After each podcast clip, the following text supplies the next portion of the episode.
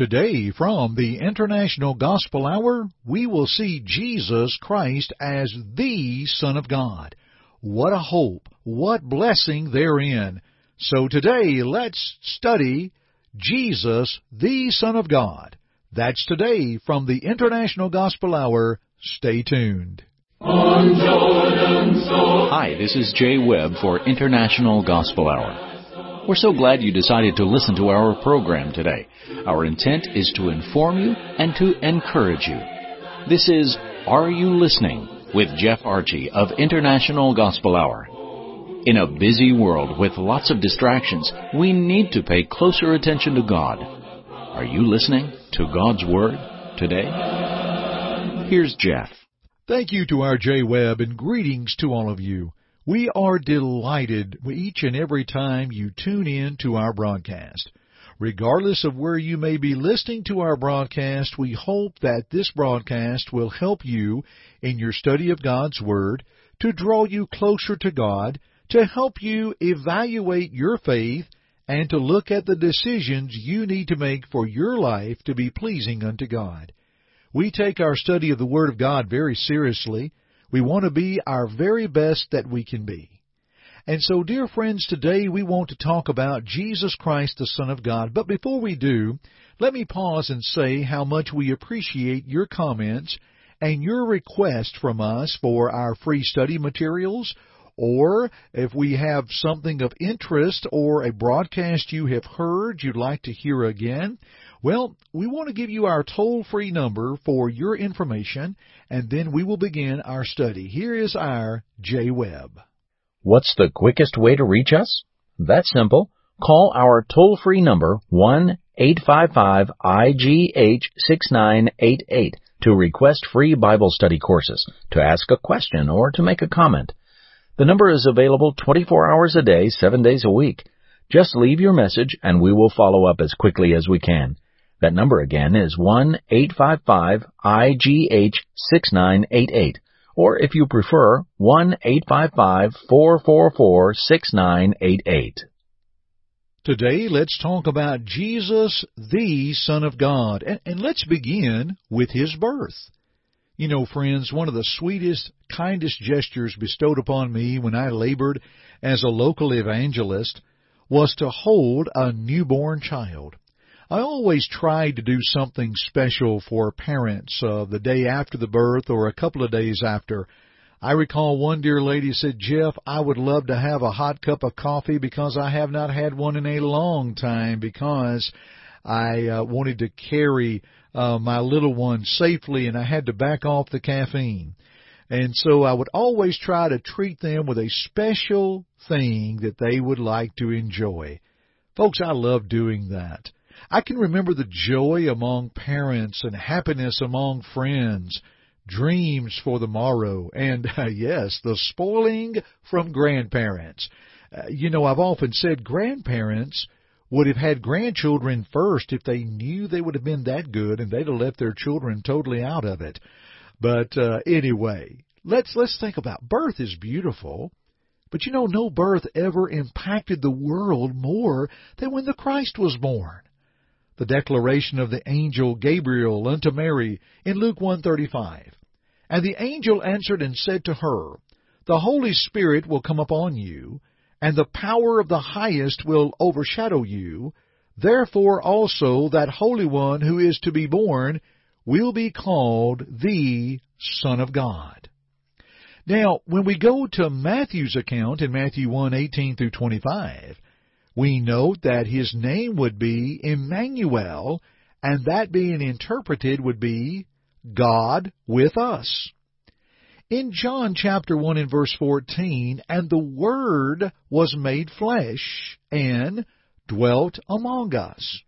And we note the Word was God, the Word was with God, John 1 verse 1. So in the birth of Christ, when he came into the world, nobody else can ever make that claim. We have the Son of God. He entered into this world to save man from his sin. We note that from Matthew 1:18 through 25, and Jesus in his earthly teaching said in Luke 19:10, "For the Son of Man has come to seek and save that which was lost." The Son of God, Jesus Christ, entered into the world, born of a virgin, of a woman, born under the law, Galatians 4 and verse 4. It was God's fullness of time that he would bring forth Jesus Christ into the world the Son of God. It starts with his birth, but now, number two, let's continue with his life. The declaration of Peter, for example, on the coast of Caesarea Philippi, in Matthew 16, beginning with verse 13. Jesus asked his apostles, Who do men say that I am? Well, they began to reply what men were saying. Some say you are Elijah or Jeremiah or one of the prophets, and Jesus then asked him, Who do you say that I am? And Peter answered and said, You are the Christ, the Son of the living God. You see, in his life, he brought that forth. But then listen to what Jesus said further in Matthew 16, verse 17. Blessed are you, Simon Barjona, for flesh and blood has not revealed this unto you, but my Father which is in heaven. And then when Jesus said, My Father revealed this unto you, that being He's the Son of God, and I say also unto you that you are Peter, and upon this rock I will build my church. Not Peter being the rock, folks, but the rock being the solid foundation that Jesus Christ is the Son of God. No other church could ever be built in any way, shape, form, or fashion other than upon the solid foundation which is Christ, that he is the Christ, the Son of the living God. And the Son of the living God had the authority in that promise to build his church.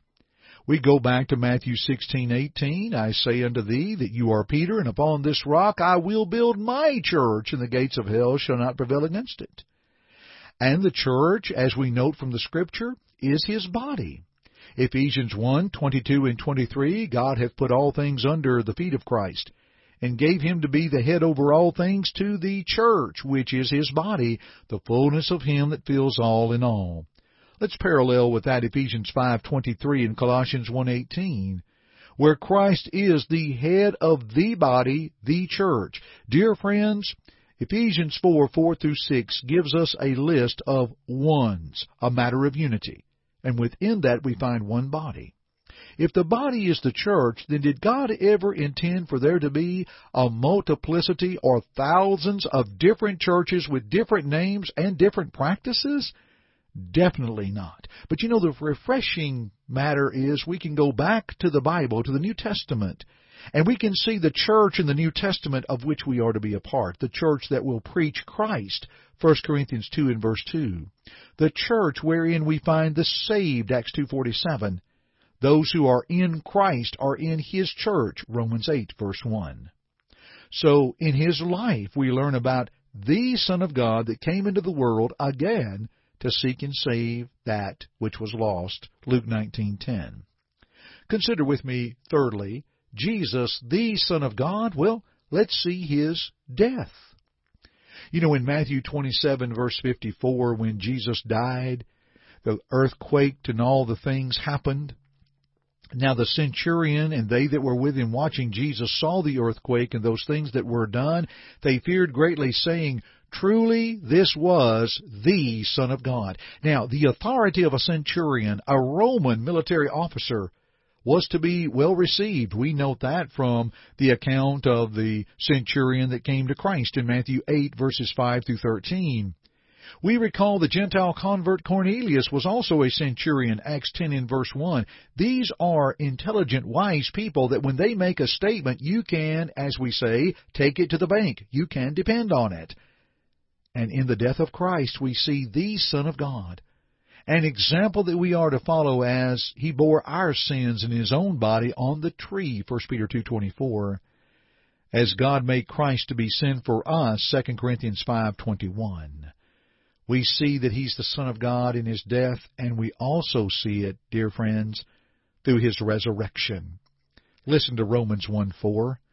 And declared to be the Son of God with power according to the Spirit of holiness by the resurrection from the dead. In his resurrection, we see the Son of God. By overcoming death, he reigns with the Father in heaven on the Father's right hand, Hebrews 1 verse 3. And he made it possible through his resurrection for one to live eternally, Philippians 3 verses 8 through 10.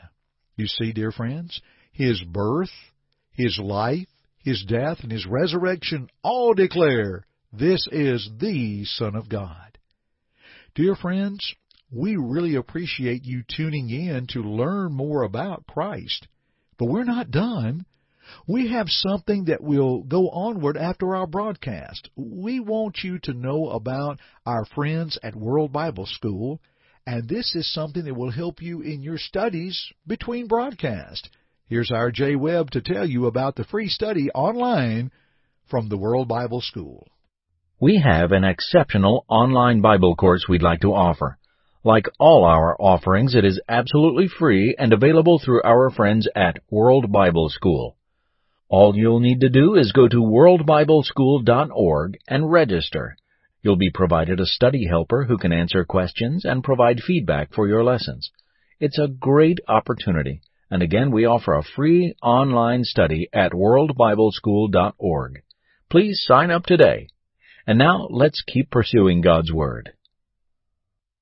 Next, friends, let's consider as we bring our study to a close. You see, these things are written about the Son of God. Listen to this, John 20:31. John says, "But these are written that you might believe that Jesus is the Christ, the Son of God, and that believing you might have life through his name." Believing Jesus is the Son of God.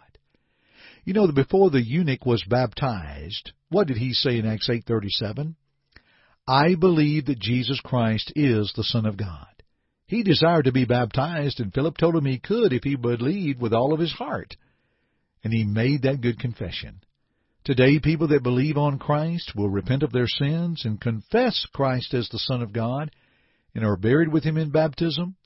Dear friends, they can lay claim to become Christians added to His church, promised and built by the Son of God. Let's continue our studies together another time, shall we? Thanks for joining me today on the International Gospel Hour, dear friends. I'm Jeff Archie, and as always, keep listening.